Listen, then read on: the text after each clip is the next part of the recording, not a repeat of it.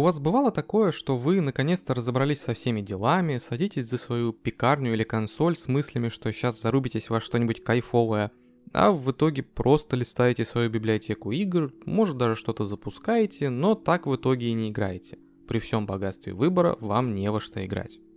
Вместо радости от своего любимого хобби, вместо погружения в миры, которые раньше доставляли вам удовольствие, или долгожданной распаковки новой игры, купленной на очередной распродаже, вы испытываете апатию и какую-то грусть. Вроде и хочется поиграть с удовольствием, как раньше, вроде и возможность есть, а вот настроения на это совсем нет. И ладно бы такое случалось раз в год, но ты живешь в таком режиме уже месяц, а может и больше, ты даже не помнишь, когда в последний раз получал настоящее удовольствие от игры – те самые эмоции, ради которых ты всегда садился за компьютер или консоль, стали для тебя чем-то недоступным, и от этого становится обидно и даже немного страшно. Что случилось-то? Почему хочется, но не можется? Неужели я каким-то образом разлюбил игры? Но ведь я не забыл про них совсем, я хочу получать удовольствие, но не могу. Довольно неприятная ситуация, а главное очень распространенная. Уверен, почти каждый с таким сталкивался, и хорошо, если вышел из такого состояния, а многие ведь так и живут, потеряв способность наслаждаться играми. У меня ровно такая же проблема. Очень редко получается действительно кайфануть от хорошей катки во что-то онлайновое или от погружения в какой-то годный сингл. Давайте попробуем разобраться, почему при полной библиотеке в Steam нам не во что играть. Почему игры перестают приносить удовольствие ни с того ни с сего к чему все это может привести и главное, что с этим делать. Для начала стоит уточнить, что игровая апатия может быть частью чего-то большего. Может у вас апатия не только по отношению к играм, а вообще к жизни, просто вы замечаете это только когда пытаетесь получить привычную дозу гормонов радости от видеоигр, а у вас не получается. Это может быть одним из симптомов депрессии или другой психологической проблемы. Если замечаете проблему не только в отношении игр, то лучше сразу идите к врачу. Ну а если все-таки жизнь по-прежнему играет разными красками и желание выйти в окно не возникает, и только игры перестали приносить удовольствие, тогда вы по адресу. С этим мы попробуем вам помочь. Как и всегда, чтобы понять, что делать, нужно сначала понять, откуда вообще игровая апатия берется. Почему в какой-то момент видеоигры, то, что создано для развлечения и получения удовольствия, перестает давать нам все это. Если бы у кого-то был один готовый ответ на этот вопрос, наверное, такой человек мог бы попробовать получить Нобелевскую премию. С игровой апатией сталкивается огромное количество разных людей, и причины этой апатии тоже могут быть очень разными. Какого-то серьезного научного исследования этой темы не нашлось, зато мы раскопали кучу разных статей про игровую апатию, а еще посты с жалобами на пропавший интерес к играм и комментарии с советами от разных анонимусов. Конечно, на объективность и научную ценность не все, что мы нашли, ни наши мысли не потянут. Но у нас тут и не Гарвард, а мы и не британские ученые, так что работаем с тем, что есть. По сути, есть три основные причины, которые убивают желание играть, а точнее не дают нам получать тот же кайф от игр, что и раньше. В чистом виде эти причины встречаются редко, обычно работают в группе по предварительному сговору. Первая причина – это ты, а точнее твой подход к играм. Давайте честно, кто имеет возможность спонтанно подрубить игрулю в случайный момент дня? А кто играет сессионки типа доты, КС или танков? А чисто дейлики закрыть кто каждый день заходит? Окей, а теперь давайте подумаем, на что же это похоже? Хм, флешбеки со смены на заводе или ежедневного просиживания в офисе уже начали ловить? Очень велика вероятность, что вы превратили игры в работу, за которую вам к тому же не платят. Если вы играете в онлайн-игры, особенно в сессионке, которых сейчас огромное множество, то вы считай раб на галере. Суть таких игр удерживать вас онлайн как можно дольше, и для этого разработчики используют хитрые и коварные механики типа тех же дейликов, то есть ежедневных задач, которые надо выполнить, чтобы получить какие-то игровые плюшки. К тому же большинство таких игр имеют рейтинговую систему, которая, играя на вашем эго и желании быть круче других, заставляет вас играть снова и снова. Вы буквально чувствуете себя обязанным каждый день заходить в игру и пытаться поднять свои ММРы как можно выше. Поначалу все эти приколюхи добавляют игре интереса и остроты. Вам по кайфу соревноваться, по кайфу заходить каждый день, чтобы выполнить квесты и получить награду. Но чем дальше, тем больше вам это все надоедает. И в какой-то момент вы уже перестаете получать удовольствие. Но все еще по инерции машинально заходите в игру, надеясь, что когда-нибудь снова будет так же круто, как тогда, в самом начале. Вообще у разработчиков есть множество инструментов и специальных игровых механик, которые имеют цель удерживать вас в игре как можно дольше. Подробнее о таких механиках мы рассказали в отдельном выпуске, доступном нашим подписчикам на Boosty. Если есть желание поддержать нас рублем, переходите по ссылке в описании, оформляйте подписку и получайте доступ к дополнительным выпускам подкаста. С синглами подход к играм как к работе тоже случается, хотя и немного иначе. Тут обычно нет механик крючков, но человек сам умеет все портить. Скорее всего, вы занятой человек. У вас есть работа или вы учитесь, так что на игры приходится отводить определенное время в течение дня. Например, после работы и ужина у вас традиционная игровая сессия на несколько часов. И вот каждый день в определенное время, и что еще важнее, по определенному скрипту, вы запускаете игру и начинаете играть. Работа, ужин, играть. Работа, ужин, играть. И так каждый или почти каждый день. В таком случае игры тоже часто начинают восприниматься как обязанность. Вы уже забываете, зачем и почему, собственно, запускаете игры. У вас есть скрипт, который механически выполняется. Монотонность, скрытое чувство обязательности и отсутствие альтернатив и понимание, зачем вообще вам нужны игры, приводят к тому, что гейминг начинает быть таким же, как работа, почти что вынужденным. А там, где применяется слово «надо», нет места удовольствия. Вторая причина, по которой возникает игровая апатия, это, как ни странно, выбор. Вот сколько у вас игр в библиотеке Steam или PlayStation Store? Минимум пара десятков, верно? И наверняка установлено тоже не меньше штук пяти. И вот, решив поиграть, ты смотришь на это все обилие и думаешь, а что запустить-то? В итоге ты сидишь, листаешь библиотеку, разглядываешь ярлыки, думаешь, оцениваешь и просто заходишь на YouTube или Twitch, потому что не смог сделать выбор. Звучит очень странно, слишком большой выбор. Мы ведь всегда думали, что большой выбор это хорошо, гораздо хуже ведь если выбирать не из чего. Оказалось, что не совсем так. Когда доступных вариантов слишком много, это может быть даже хуже, чем отсутствие выбора. Избыток выбора – явление новое, но уже довольно детально исследованное. Еще с 2000-х годов, а может и раньше, различные психологи, маркетологи и другие умные дяди и тети разбираются, почему же большой выбор несет для человека вред, а не пользу. Для начала они составили список предпосылок возникновения избытка выбора. Список этот вот такой. Пункт 1. Люди, которые совершают выбор, не должны иметь четкого предварительного предпочтения для категории или типа товара. Пункт второй. Не должно быть доминирующего варианта в наборе выбора, то есть все варианты должны восприниматься как эквивалентные. И пункт третий. Отрицательная связь между выбором ассортимента и удовлетворением существует только у малоопытных покупателей. Это означает, что если человек, осуществляющий выбор, имеет опыт в этой области, он может легче разобраться в вариантах и не быть перегружен разнообразием. Проще говоря, проблема выбора возникает, если вы изначально ищете то не знаю что, и при этом в списке игр нет того, к чему склоняетесь больше. Но самое главное, что даже если вы все-таки сделаете выбор, вы скорее всего столкнетесь с синдромом упущенной выгоды. Из-за большого количества вариантов, которые вы так или иначе оценивали при выборе, вы будете думать, что возможно где-то там в списке игр скрылось что-то, что принесло бы вам куда больше удовольствия, чем игра, которую вы в итоге выбрали.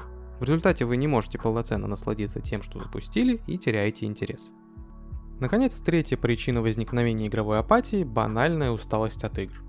Звучит слишком легко и очевидно? Возможно, но многие не могут уловить ту грань, когда игры перестают приносить настоящее удовольствие и начинают утомлять. Тут опять же играет роль привычка и однообразный подход к играм. Часто также отсутствует альтернатива, то есть человек даже не знает, чем ему еще заняться, кроме игр, поэтому продолжает пытаться выжать из них максимум эндорфинов. Бывает и такое, что надоели не все игры, а что-то конкретное, заезженное. Ну, например, старая добрая дотка, которой вы отдали уже несколько тысяч часов. Или какой-то жанр. Может, вы уже 20-й шутер проходите. Неудивительно, что уже подташнивает от пушек и стрельбы. Еще один довольно распространенный вариант – это перенос проблемы жизни в плоскость игр. Может у вас сложности на работе или по учебе, может личная жизнь складывается плохо или еще какие-то трудности. И вроде вы пытаетесь отвлечься с помощью игр, но проблемы настолько плотно выносят ваш мозг, что отвлечься не выходит. По итогу вы мало того, что все еще паритесь из-за своих проблем, так и игры начинаете сюда же приплетать. Даете лишнюю нагрузку на мозг, заставляя его тратить ресурсы на игру, но при этом не можете отложить размышления о проблемах в сторону. И что мы получаем? Нагрузка на мозг и психику выросла, а удовольствия совсем нет. Так, с причинами появления игровой апатии более-менее разобрались. Теперь давайте посмотрим, какие советы по избавлению от этой проблемы нам удалось собрать, блуждая по интернетам. Опять же, заранее уточним, что это не советы врачей, не какие-то профессиональные рекомендации или что-то подобное. Это просто список вещей, которые когда-то кому-то помогли справиться с игровым выгоранием и начать снова получать удовольствие от игр. Начнем давайте с самых простых и очевидных способов и советов. Итак, барабанная дробь. Возможно, вам просто стоит сделать перерыв и какое-то время не играть в видеоигры. Особенно актуально это, если вы регулярно пытаетесь поиграть, но удовольствие от этого процесса получаете все меньше или перестали получать вообще. Возможно, вам понадобится неделя, может несколько недель, может месяц или даже больше, но вы должны отдохнуть от игр. Иногда будет достаточно просто сменить пул игр, в которые играете. Привыкли катать в доту? Отложите ее подальше, а лучше вообще удалите и попробуйте пройти что-нибудь сингловое с сюжетом и хорошей атмосферой. Буквально капля разнообразия, и окажется, что игры не заканчиваются ежедневным дрочем рейтинга. Ну и раз уж мы пошли в сторону новизны и открытий, может стоит попробовать разнообразить не только жанры и геймплей, но и весь процесс в целом. Например, попробовать поиграть в кооперативы. Это реально делает игровой процесс совсем другим. Еще неплохой вариант удариться в ностальгию. Скачайте эмулятор старой доброй Sega, Dendy или другой приставки вашего детства и вспомните былое. А если есть возможность сгонять на рынок и купить приставку физически, еще лучше. Кстати, на чем играете обычно? Если у вас только пекарня или только консоль, то имеет смысл расширить парк доступной техники. Да, это вариант для олигархов, но если есть деньги, то почему бы и нет. Да даже если нет денег на покупку топового компа или плойки, всегда можно сгонять в компьютерный клуб, где найдется все что угодно. Заодно и атмосферу современных клубов пощупаете, тоже разнообразие. Теперь несколько советов, как побороть проблему большого выбора.